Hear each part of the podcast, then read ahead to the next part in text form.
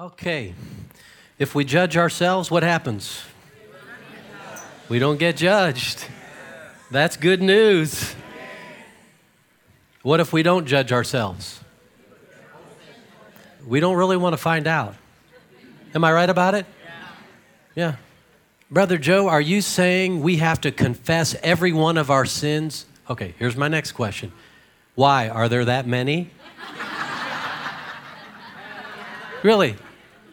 No, we're not talking about looking for things that are not. But we're talking about being true to what you see and true to what you know. And if you and I are not true to what we see and what we know, you know what? Eventually, it's going to hurt. All right. Let's look at uh, 2 Corinthians chapter 2. And let's go on. And by the way, next Tuesday will be our last JKMI meeting of the year. And it will be our last partnership offering of the year. So, prayerfully, uh, ask the Lord about your part in partnership. Second Corinthians chapter 2, verse 10. It says, Now, whom you forgive anything, I also forgive. Forgiveness is important, isn't it? For if indeed I have forgiven anything, I have forgiven that one for your sakes in the presence of Christ, lest Satan should take advantage of us. All right, what's one way he takes advantage of us? Through unforgiveness. That's obvious from the context here lest Satan should take advantage of us, for we are not ignorant of his devices. Right? So the Bible and the Lord and the Holy Spirit, they don't want us to be ignorant of the devil's devices. Okay? But nonetheless, uh, we know this. He has devices, and in some cases, he succeeds. True? In some cases, he succeeds, and it's not because he has power over the Christian. It's because the Christian gives him power through failure to walk in the light of redemption. All right, I wrote this down that the devil takes advantage of the ignorant, those who don't know. He takes advantage of the complacent, those who are lazy to act on what they do know. And he takes advantage of the proud, those who reject what they see and what they know. They don't judge themselves. All right, now let's go over to Luke chapter 6 because this comes as a tremendous revelation to me. One of Satan's greatest tricks, Luke chapter 6, is to try to get us to take the place of judge. Why would he do that? with the hopes of getting a judgment against us. He's a legalist. Are you here? He can't just do whatever he wants to do. It's not a matter of praying harder. It's not a matter of more prayer and praying harder. No, no, no. A lot of times it's about alignment, it's about submission. Amen? Luke chapter 6, right? He's seeking whom he may, are you here? I said he's seeking whom he may devour. Means he may not devour everybody. It means he doesn't just look around think, who am I going to jump on today? Hmm, she looks tasty. I'll jump on her today. He looks tasty. I'll jump on him. No, he can't do that. He can't do it. Not big enough. Out of his legal parameters. I mean, if he did something like that, I guarantee, I don't know what goes on in the realm of the spirit, but I guarantee you there's a big angel there to whop him. Yeah. He can't do it. He has to operate within, within legal bounds. That's why he's an accuser, and he's always trying to build a legal case against us so that he can get a judgment against us. But we've learned lesson number one if we judge ourselves, we won't be judged. That's why we more readily subject ourselves to the Father of spirits.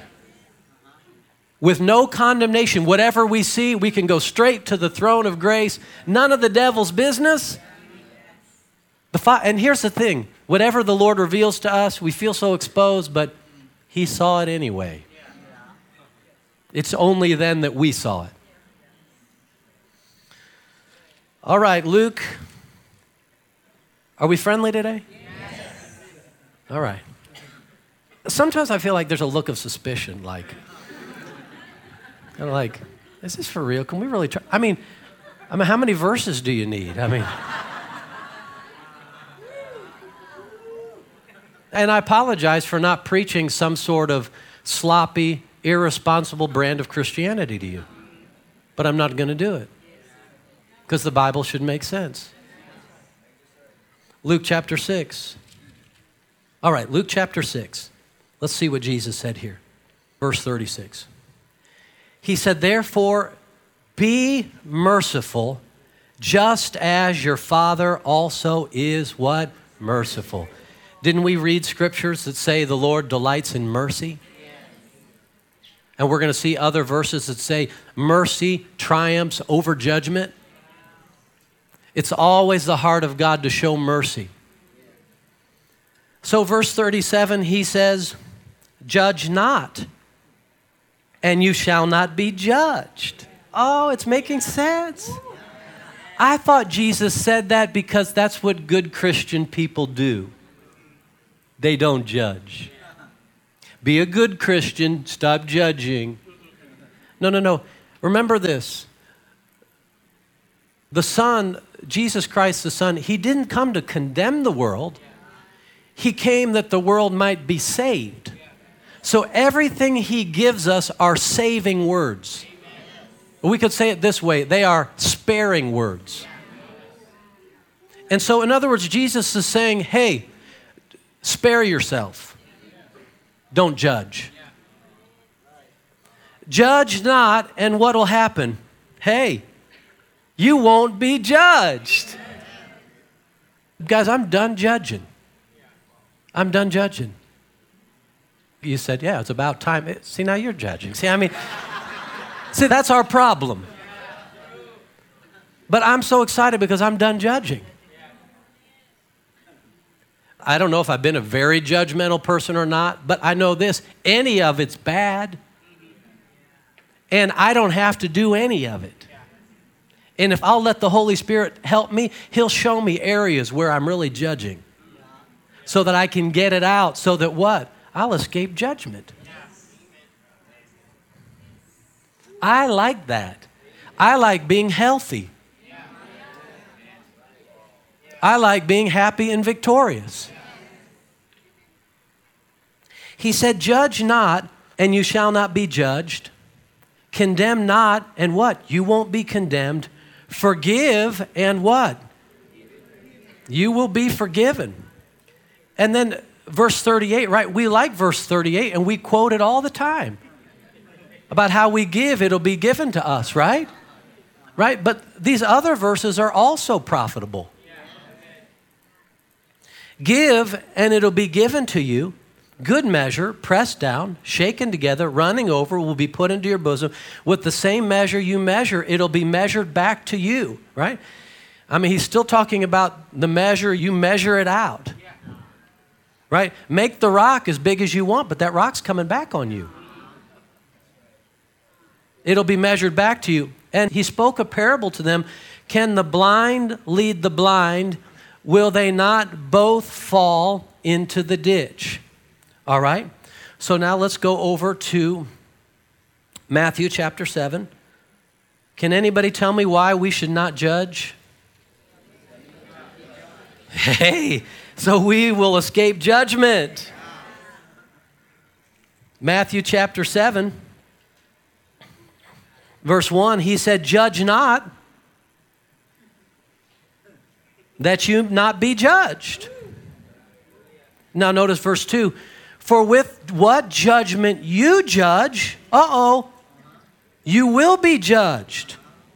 And with the measure you use, it'll be measured back to you. So when the devil baits us, tempts us to step out into the place of judge, and how do you know we're getting into judge when the finger comes out? criticizing, fault finding. When the devil when the devil baits us out, he's trying to get us to take a place of judge and release a judgment. Because whatever judgment we release, that's how we're going to be judged. And the devil's looking to hang you with your own judgment. Right? There's legalities in the realm of the spirit. There's certain things he can do, and there's certain things he can't do. And when we get into the place of judge and we start judging others, then the devil, the accuser, can say, Up, up, there's the judge right there. They've established the measuring stick. That's the measuring stick right there. And the Lord, what can the Lord do? Without repentance, the devil has access. All right, I'm done judging. Judging leaders, criticizing leaders, criticizing anybody, judging anybody.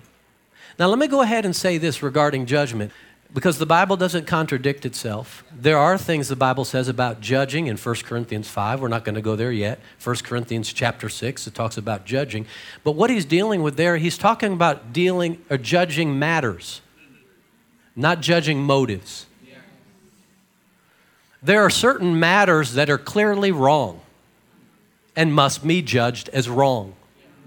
But you can judge a matter, and we have to judge matters for our own protection. We have to be able to look at something and say, that's wrong, and that's wrong for me.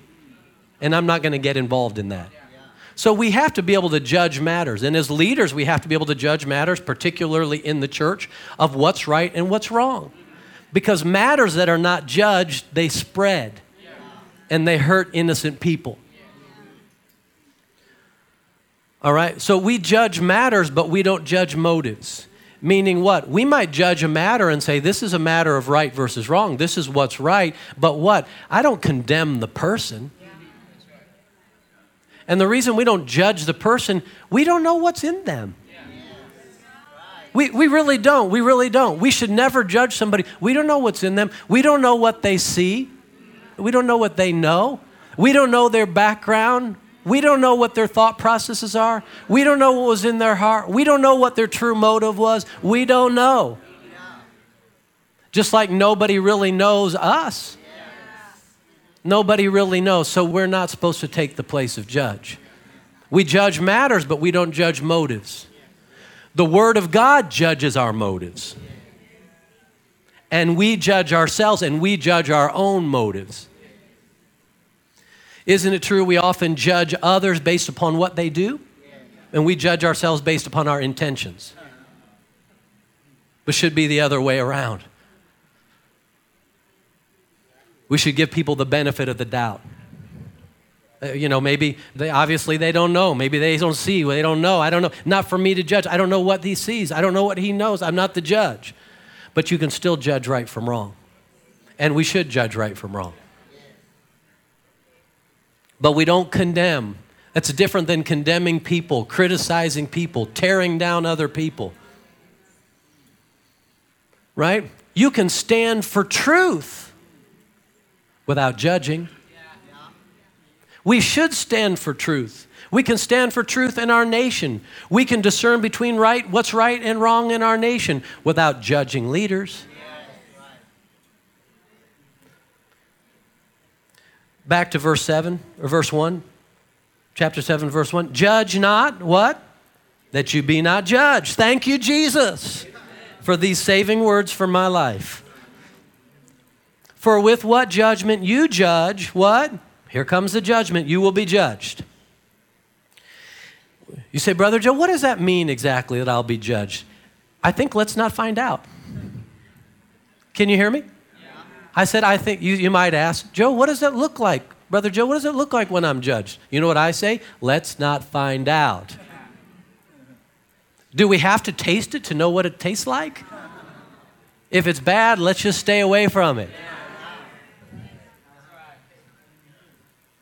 Judge not. With the judgment that you judge, you will be judged. With the measure you use, it'll be measured back to you. All right, verse 3. This hits close to home. Why do you look at the speck in your brother's eye, But don't consider the plank in your own eye.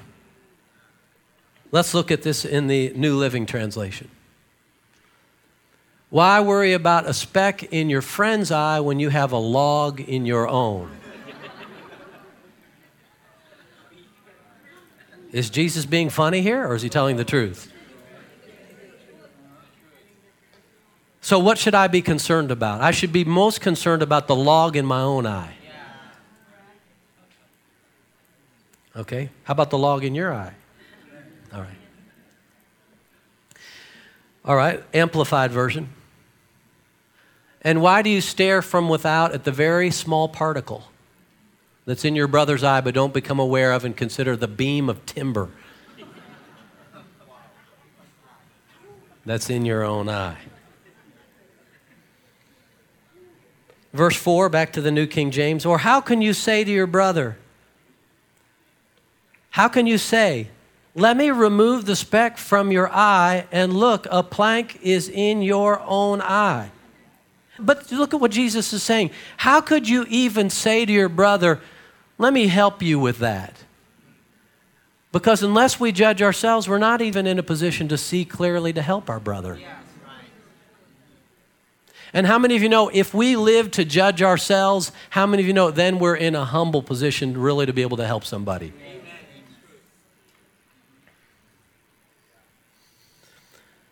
Verse 4 How can you say to your brother, Let me remove the speck from your eye, and look, a plank is in your own eye? Hypocrite. First, everybody say first. First, first right? First things first. What should we do first? First, what? Remove the plank. Remove the plank. Is it possible I might have a plank that needs to be removed? You're not supposed to say, you're judging me. No, but is it a possibility? I'm just joking. Is it a possibility that you or I, we might have a plank that needs to be removed? And is that plank more significant than the speck in our brother's eye? According to Jesus, it is. First, remove the plank. Notice verse 5. First, remove the plank from your own eye, and then what? You will, notice these words, see clearly. You will see clearly to remove the speck from your brother's eye. Thank you, Jesus. These are saving words. All right, go over to Romans, the second chapter. I'm, I got a spiritual song. I'm done judging. I ain't judging anymore. I'm not the judge, but one day I will judge. The Bible says one day we will judge. But right now we're not the judge. That's beyond my pay grade. Romans chapter 2, verse 1. It says, Therefore you are inexcusable, O man, whoever you are who judge. What's inexcusable mean? It means you don't have an excuse. Once you release a judgment, then you don't have an excuse. For in whatever you judge another, what do you do? you actually condemn yourself. For you who judge, what? You practice the same things. You practice the same things. What does it mean? But you might say, Well, I don't do what they do. Are you kidding? I don't do what they do. But what do you do? Have you ever violated light? Have you ever violated something you knew that was right to do? Then what? You practice the same thing. And besides, you don't even know what they saw or what light they did see. So judging others brings condemnation on ourselves. So the devil's trying to get a judgment against us.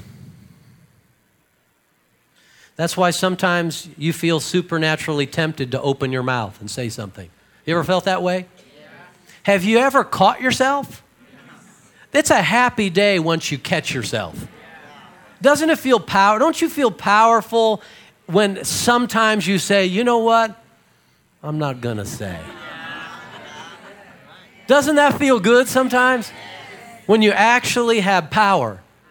and you know you exercise your own power to keep your mouth shut. Right? The accuser is trying to get a judgment.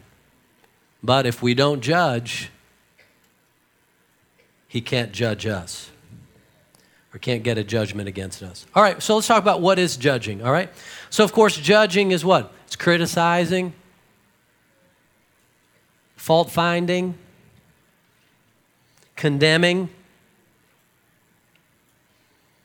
Uh, James chapter 4 gives us some more light. James 4. So let's talk about this for just a minute. So, again, why do I judge myself? I judge myself for my own benefit. Is that clear? Right? And why do I not judge you or judge others? I don't judge you also. Why? For my own benefit. Ding, ding, ding, ding. Keeps me nice and clean and clear, ah, happy, healthy, strong, and bright.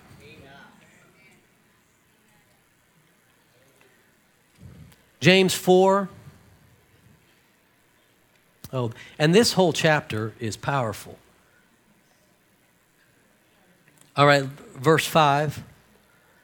It says, Or do you think that the scripture says in vain, the Spirit who dwells in us yearns jealously, but He gives more grace, more grace. So, what's the conclusion? Therefore, He says, God resists the proud, but gives grace to who? The humble. The humble get the grace. Therefore, what? Submit to God. Then what? Resist the devil, and he will flee from you. Right? That's why walking in love is so powerful. Love is our New Testament command to protect us. When the Lord deals with us that we're not walking in love, you know what we can do? We can, we can repent, we can adjust, we can ask for mercy, we can say to ourselves, hey, I'm walking in love now, and then we can say to the devil, take off, devil. I'm walking in love. I'm walking in love with my spouse. I'm walking in love with my kids. You've got no place in this family. I'm walking in love with my brother. I'm walking in love with my church mate. You got no place in our business. No place.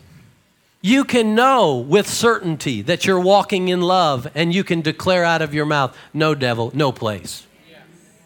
I'm walking in love. But if you fail to walk in love, you know what? That's our New Testament command.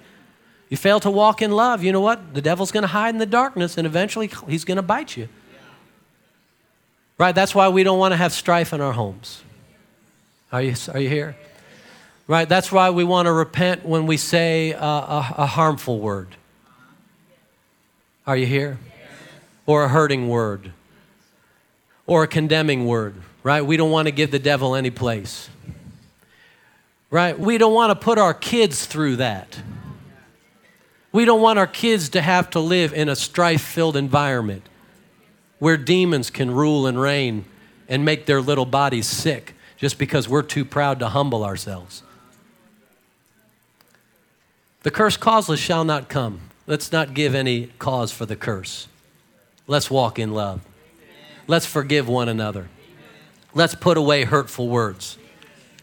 Now, I wrote something down that I think will be helpful right here. Let me read it to you. This is regarding the repentance of others for restoration of relationship. Because we were talking about, remember, a humble man and how he admits where he's wrong, he admits his mistake, and then he confesses to whoever he's wronged, he receives his forgiveness, and then he adjusts as necessary. But regarding the repentance of others for the restoration of relationship, because guys, sometimes repentance is absolutely necessary for a relationship to be restored. But listen to this an apology is not owed me for forgiveness. Regarding human relationships, an apology is not owed to us regarding our forgiveness. But an apology may be absolutely necessary for restoration of relationship. Meaning that no matter what somebody does to me, whether they apologize or they don't apologize, they don't owe me an apology. I forgive them anyway. But however, for the restoration of that relationship, an apology may absolutely be necessary so that I know what they know and what they understand. So that I can be sure, hey, I mean, it could be an abusive relationship. It could be an abusive marriage, for example, right? I mean, uh, if one spouse is abusing another, let's say a wife is abusing her husband physically. Okay, it's usually the other way around. But in any case, whether the husband acknowledges it and repents or not, she should forgive him for her sake. In order for her to forgive, he doesn't owe her an apology. However, for the restoration of that relationship, what? We're going to have to hear an apology. Because an apology means you know and you understood exactly what you did. And I can be sure that you're not going to hurt me again. But if you don't acknowledge what you did and confess what you did, then how do I know? For all I know, you're going to do it again next week. You hear what I'm saying? But, guys, no matter what, nobody ever owes us an apology. Did you hear me? I'm trying to save you. I'm trying to spare you. Nobody owes you an apology. I didn't say you have to go back together with them. But still, for your own sake, we forgive. Forgive, forgive, forgive, forgive, forgive. They don't owe me. Nobody owes me anything. I'm not going to hold anything against anybody. But if the relationship is going to be fixed, then what? They're going to have to go on record and say something about what they did so that I know they understand what they did. Is that clear? I hope that helps you. The Lord gave me that for somebody. Okay, James chapter 4, are you there? Woo wee! Are we having fun now or what?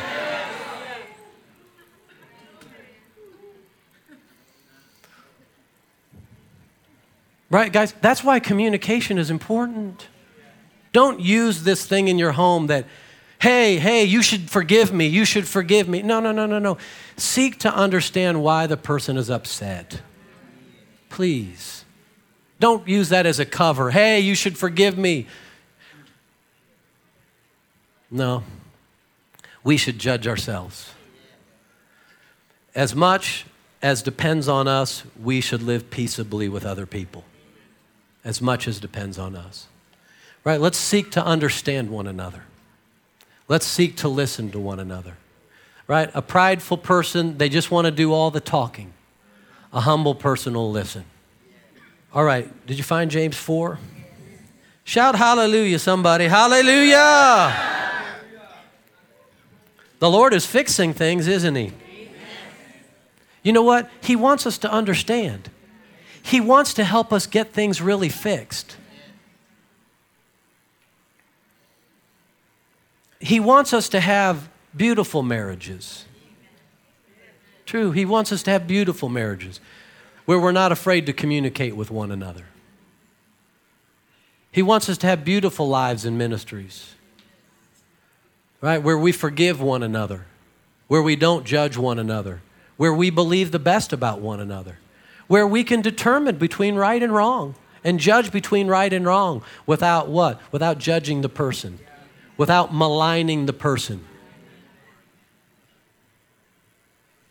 What is judging? It's criticizing, right? It's fault finding, it's condemning. James chapter 4. Look at verse 10 now. Humble yourselves in the sight of the Lord, and what will He do? He will lift you up. Verse 11 Do not speak evil of another brethren. He who speaks evil of a brother, what? And judges his brother. So we learn this that part of judging is when we speak evil of another. Ouch. Everybody say, ouch.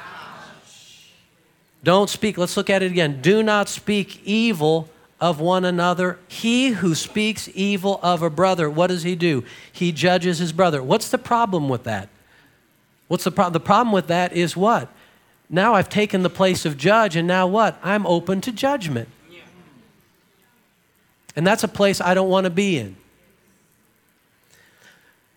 Right? These are more than just nice words for good Christian conduct.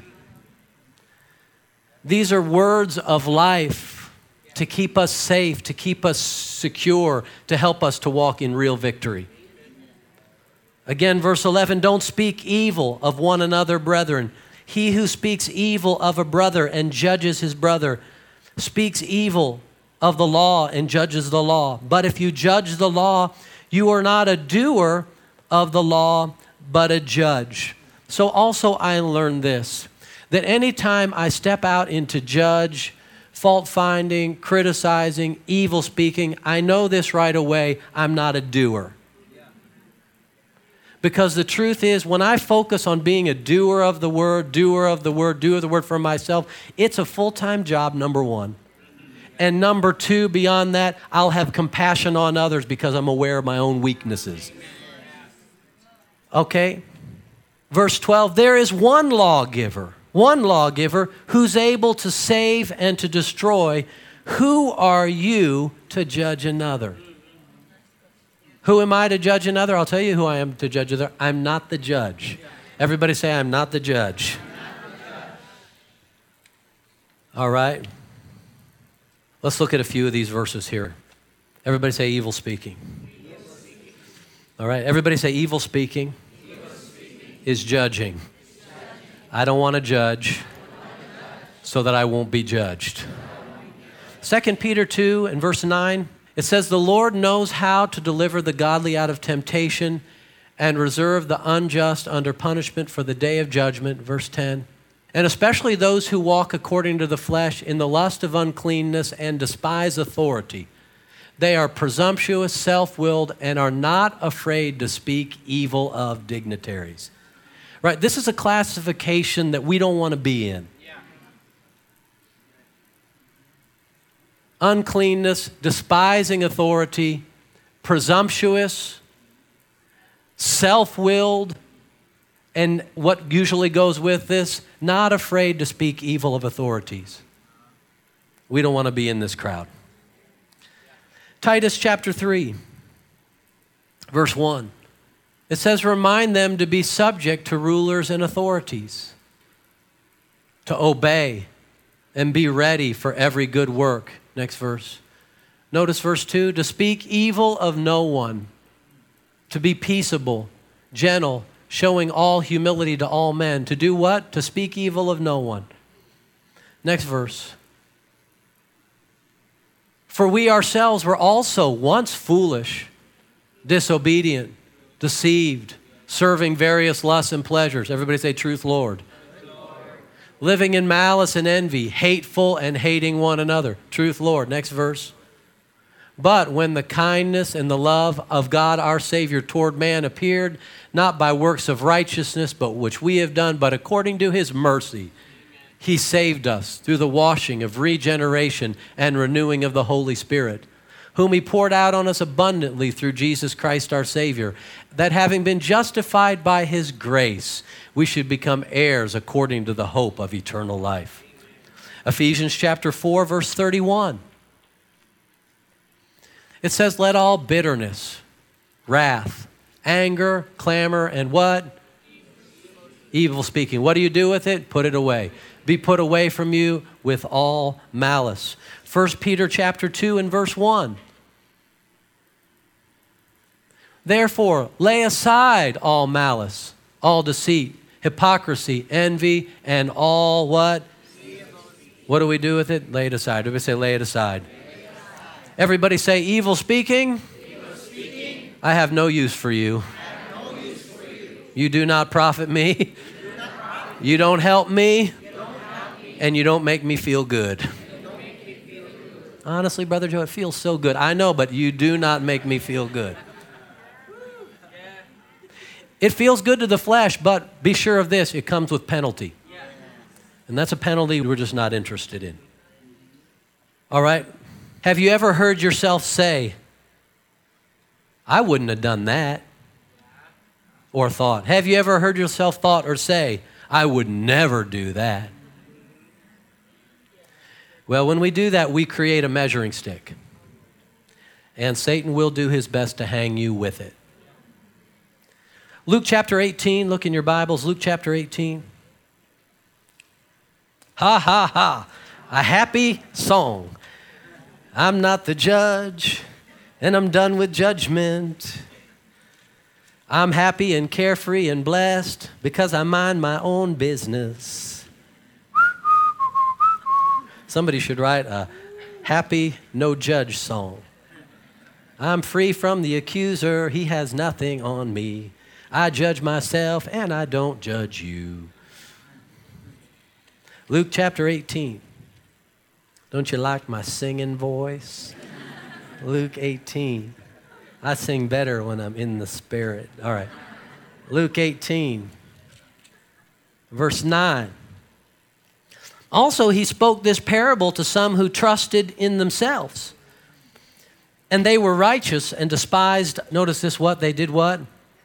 Despised others. What's that? That's judging, looking down on others. Two men went up to the temple to pray one a Pharisee, churchgoer, and the other a tax collector. The Pharisee stood and prayed thus with himself. God wasn't even in his prayers, praying all by himself. He's full of himself. God, I thank you that I am not like other men. Have you ever felt that way? Or that's a judgment. We want to stay away from. Thank God I'm not like them. I would never do that. Extortioners, unjust, adulterers, even as this tax collector. I fast twice a week, sometimes three times a week. I added that. I give tithes of all that I possess and offerings too. I added that. All right, sorry. And the tax collector, standing afar off, would not so much as raise his eyes to heaven, but beat his breast, saying, God, be merciful to me, a sinner. Verse 14, I tell you, this man went down to his house justified rather than the other. For everyone who exalts himself will be humbled. So notice this taking the place of judge is exalting myself. This is Satan's trap to get us outside of healthy boundaries to step out of bounds into a place that's not our jurisdiction. You know why we don't judge? I'll tell you, we don't judge. Number one, we don't judge because it's not time for judgment. 1 Corinthians chapter 4. Everybody say it's not time for that yet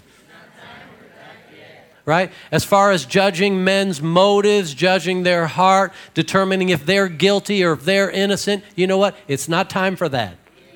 That's one of the reasons I don't judge because it's just not time. It's not the time of judgment for that. There is coming a time, but now's not the time. Premature. 1 Corinthians chapter 4. Verse 1, Paul said, Let a man so consider us as servants of Christ, stewards of the mysteries of God. It's required in stewards, moreover, that one be found faithful. But with me, it's a very small thing that I should be judged by you or by a human court. In fact, I don't even judge myself. So, what's Paul saying to them? He's saying, hey, you know, you can judge me if you want, but you know what? I don't even pay much attention to your judgment. You know why? You're not my judge. Of course, we judge ourselves, but ultimately, God's the judge. I'm going to stand before Him. He knows everything.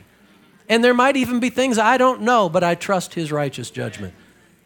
I don't even judge myself. Verse 4 For I know of nothing against myself, yet I'm not justified by this, but he who judges me is the Lord. Verse 5 Therefore, judge nothing before the time. Everybody say, before the time. All right, so the, one of the reasons we don't judge is because it's not even time for judgment before the time who will both bring to light the hidden things of darkness and reveal what? The counsels of the heart. Then each one's praise will come from God. So he says there is, it's not judgment time yet, but there is coming a judgment time when the Lord will actually look in and reveal the thoughts, the motives, and the intents of our heart. And then the Bible says that God will even praise some. Wow, that's a cool judgment. Some people, God's going to stand up and say, Hey, well done. That's pretty cool, the praise of God. Everybody say it's not time to judge. Hebrews chapter 9. Woo wee! I have one less thing to do in my life. What? What's the one less thing? I don't have to judge anymore. One less thing to be bothered with. And sometimes people come to you, they'll say, Hey, Brother Joe, what do you think about that? What do you think about this? Or what do you think about what they did? Or what do you think? And you know what I say? I have nothing to say about that. Why? I'm not the judge and it's not the time for judgment. But don't get me wrong, you will be tempted to weigh in on the matter. And you will be supernaturally tempted by the devil to weigh in on the matter. People will even come to you. Well, what do you think about this? What do you think about that? And that's when you need to say, you know what? I think I don't think much about it. Yeah, you'll be a killjoy to the conversation, but you'll be healthier. Well, what do you think about what the president's doing? What do you think about this? And what do you think about that? Well, you know what? Uh, as far as I see in the Bible, my duty is to pray for him. So I'm going to continue doing that. That's my role and that's my place and that's what I'm going to do. I believe he has the wisdom of God. Woo wee! I like that. Your friends won't, but I like that. Doesn't make for good family Christmas conversation, that's for sure. Bummer, you know. But make for a healthy, a healthy life and a healthy family. All right. Okay. I feel like the Lord's digging around in some things right now. I feel like there's some piles of trash. He's moving the trash away to get down to the buried treasure somewhere down in there. I feel like he's doing some of that. I don't know. All right. Praise the Lord. We have this treasure in earthen vessel. The problem sometimes is that earthen vessel. The flesh gets in the way sometimes. The flesh likes a good, juicy story. Isn't it true?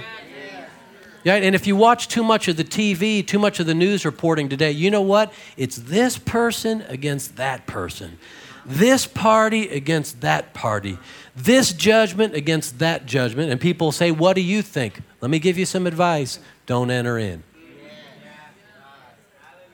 Spare yourself. Spare yourself. We judge matters of right and wrong, but we don't judge people. All right, where are we? Hebrews 9. Everybody say it's not time for judgment. All right, Hebrews 9, verse 27.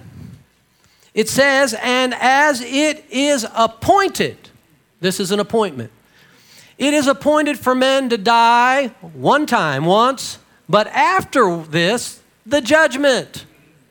So Christ was offered once to bear the sins of many, right? Again, verse 27. And it's appointed for men to die once, but then what? After this, the judgment. Right? So judgment time has not come yet. Right? We're all going to die eventually. Right? We have an, each one of us, unless the Lord tarries and we go up in the rapture, each one of us has an appointment with death. Praise the Lord. Happy thought, huh? But it's true. Nonetheless, each one of us has an appointment with death. And then after that, we have an appointment with judgment.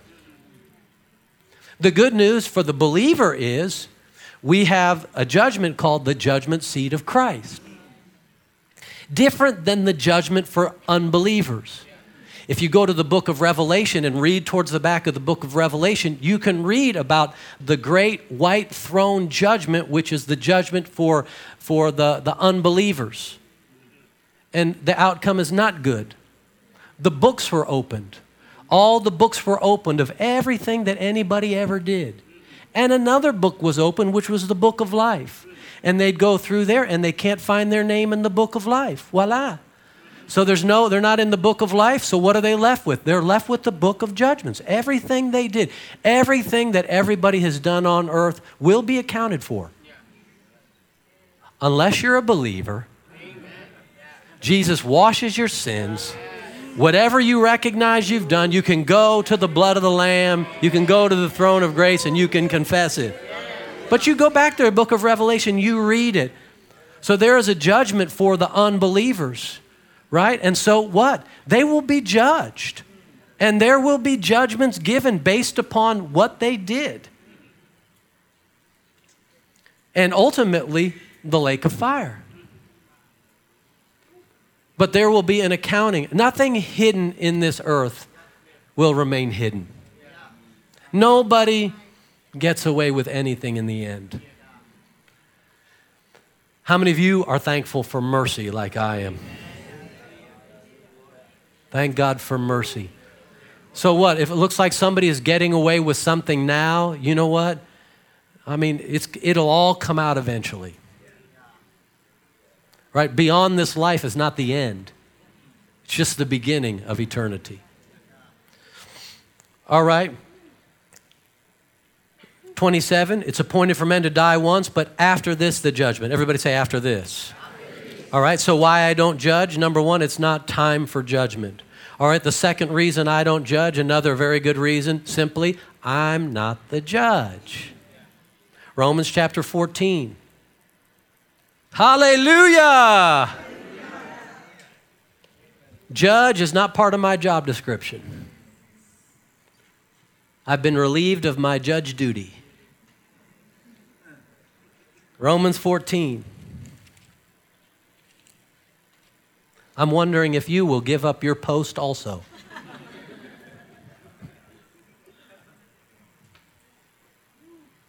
now, you have to judge matters of right and wrong for your own protection. You have to be able to look at a situation and say, hey, that's bad behavior and that's wrong behavior, and that's behavior that will not profit me or help me. So I'm going to stay away from this behavior. It happens to be this person is involved with that behavior, so I'm going to separate myself from that person.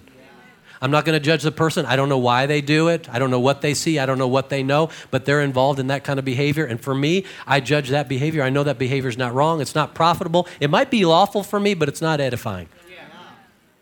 It might be lawful for me, but it's not going to help me, and I don't want to be brought under the control of it. I'm going to judge that matter for my own protection right? And that's why, even if you look at the guy that was judged in 1 Corinthians 5, the guy was judged in the church because he was having, uh, he was having a relationship with his stepmom. So imagine this the guy and his stepmom, they're serving in the church and working in the church and helping in the church, carrying on in a relationship, the guy and his stepmom, and nobody's saying anything about it. So when that stuff is so blatant and it's obvious in the church, it has to be dealt with and it has to be addressed. Otherwise, that will spread. And that behavior, not only is it wrong, but beyond wrong, it's harmful. It's harmful to that brother and the woman he's involved with, and it's also harmful to anybody that gets involved in it. How many of you know sin has a payday? And it's not good, and the Lord, once again, would spare us. So, leaders, you know, you can't be afraid to judge matters in the church. And in fact, you must judge matters in the church. Right? And in some cases, you have to say to the brother, hey, you know, this behavior is wrong. It really can't continue. And uh, if it's going to continue, then you're not going to be able to come here anymore. You're not going to be able to come here anymore. You have the opportunity, if you want to fix it and get it right, we'd love to have fellowship with you. But if you're not going to fix it and you're not going to get it right, we can't all act like it's okay for the sake of others. All right? Okay, thank you, Lord. So, Romans 14, everybody say, I'm not the judge. And you can read on your own time, we won't go there today, but you can read 1 Corinthians 5 and 1 Corinthians 6, and you can just read it for yourself. And Paul talked about such a one being delivered to Satan, being delivered to Satan for the destruction of the flesh, that what? His soul would be saved. So we can see, even in God's judgment, there's mercy.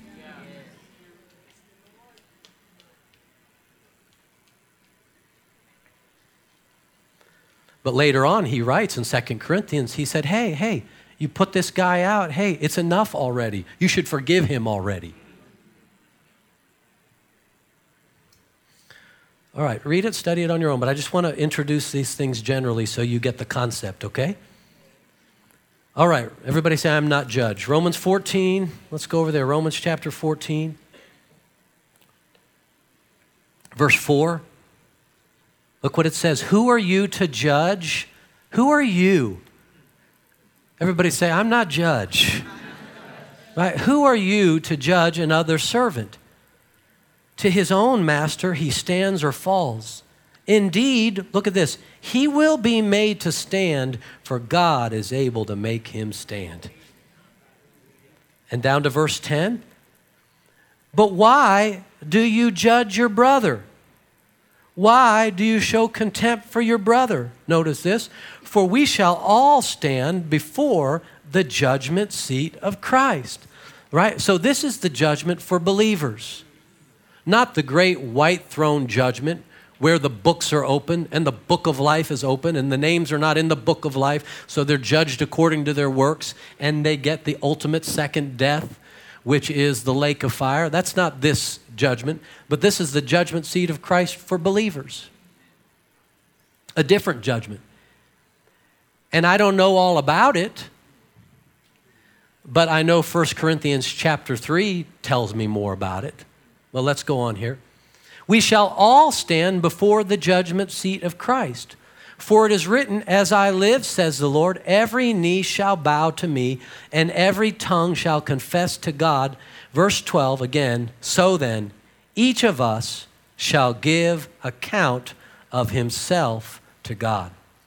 All right, so there is an accounting day coming, right, where we're going to answer for our life and what we saw and what we knew answer for the gospel, answer for the plan of God, answer for our portion of the plan of God.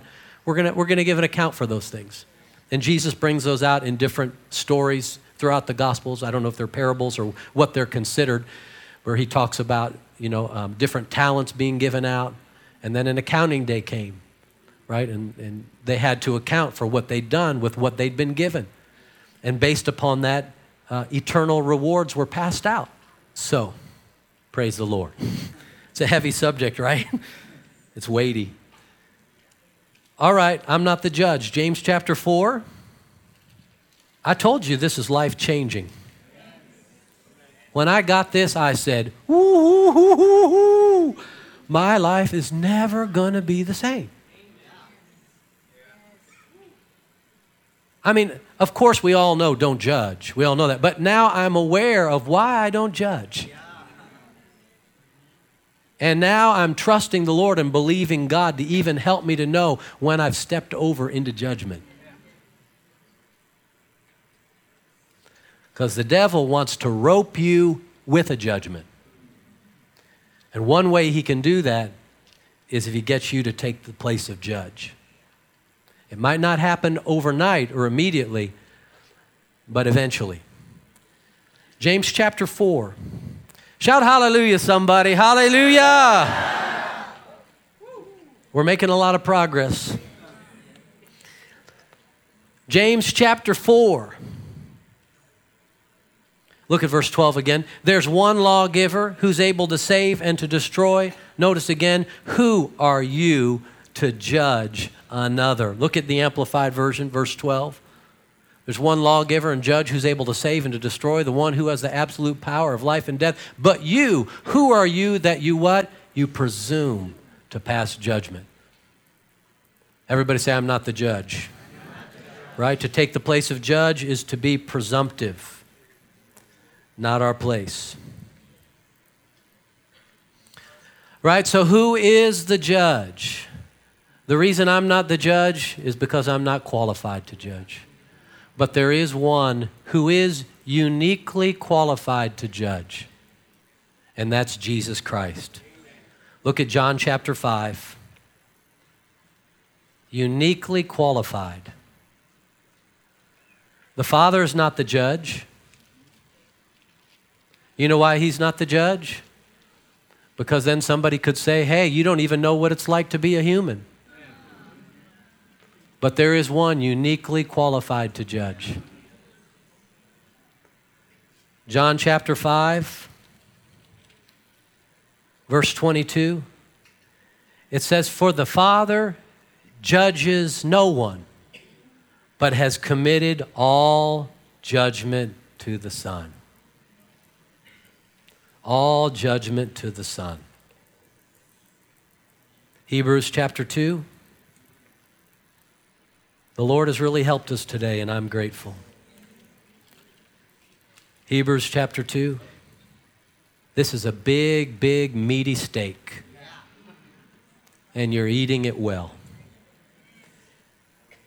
Hebrews chapter 2. This is big boy food if there ever was. Nice job. Hebrews 2 and verse 14. Inasmuch then as the children have partaken of flesh and blood, he, Jesus himself, likewise shared in the same. What's that mean? Flesh and blood. He became human. Shared in the same, that through death he might destroy him who had the power of death, that is the devil, and release those who through fear of death were all their lifetime subject to bondage. For indeed he, Jesus, does not give aid to angels, but he does give aid to the seed of Abraham. Therefore, in all things, what? He had to be made like his brethren. He was made like us. That what? He might be a merciful and faithful high priest in things pertaining to God to make propitiation for the sins of the people. For in that he himself has suffered being tempted, he is able to aid those who are tempted. Jesus is the one uniquely qualified to judge. Why don't I judge? It's not judgment time. Why don't I judge? Secondly, I'm not the judge. So, what's the revelation today? The revelation is I won't be judged if, number one, I judge myself. And I won't be judged if what? I stop judging others. So, what do I do? I judge myself and I don't judge others. Hallelujah. Let's look at this James chapter 4. Here's one reason we don't judge James chapter 4. Let's read verse 13 again, because all this runs in context. Come now, you who say, Today or tomorrow, we'll go to such and such a city, spend a year there, buy and sell, make a profit. In other words, hey, I got plans. The Bible says, Whereas you don't know what'll happen tomorrow, what is your life? It's a vapor. It's even a vapor that appears for a little while and then it's gone. Right? Cemeteries will preach that to you, right? Just drive by the see all those grave sites. What? Came and went, came and went, came and went. Here no more, right? Life's a vapor. It's here for a little while, and then it what? It vanishes away. Verse 5, this is wisdom. Instead, this is what you should say. If the Lord wills, we shall live and do this or that. In other words, seek the Lord's will. But now you boast in your arrogance. All such boasting is what? It's normal. No, it's evil. It's evil. All right. Verse 17, look at verse 17. Therefore, to him who knows to do good and doesn't do it, to him it's sin. So look at the words right there. Therefore, to him who knows to do good, notice this, and does not do it. Look at these words to him. Everybody say to him. So for that guy who sees and doesn't do it, for him it's sin. And why is it sin? It's based upon what he sees. It might not be sin for somebody else, but to him, everybody say to him, it is sin. So there might be things to me based upon what I see, what I know, that are sin to me, but they might not be sin to everybody based upon what they see. That's why I'm not qualified to judge because I don't know what everybody sees. And I don't know what everybody knows right? What is sin? Sin is simply the violation of light.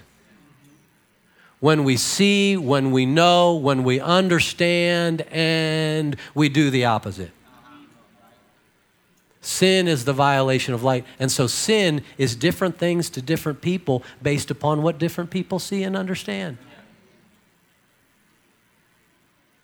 Amen. That's why we are no longer the judge. Let's walk in the light as He is in the light. And what will happen? The blood of Jesus will cleanse us from all sin. You know what, guys? In these five Tuesdays, we've been able to get into some outstanding things. I don't know if you know how good it is, but I sure appreciate it. Boy, you could have a life course on the last five Tuesdays right there. I want to encourage you to be good stewards of the Word of God. Don't be in a hurry to just put it away as another seminar. I want to encourage you be thoughtful about what you're receiving. Be thoughtful about what you're receiving, right? Right? Because if you forget it and you don't do anything with it or you don't make use of it, the devil can take advantage of you.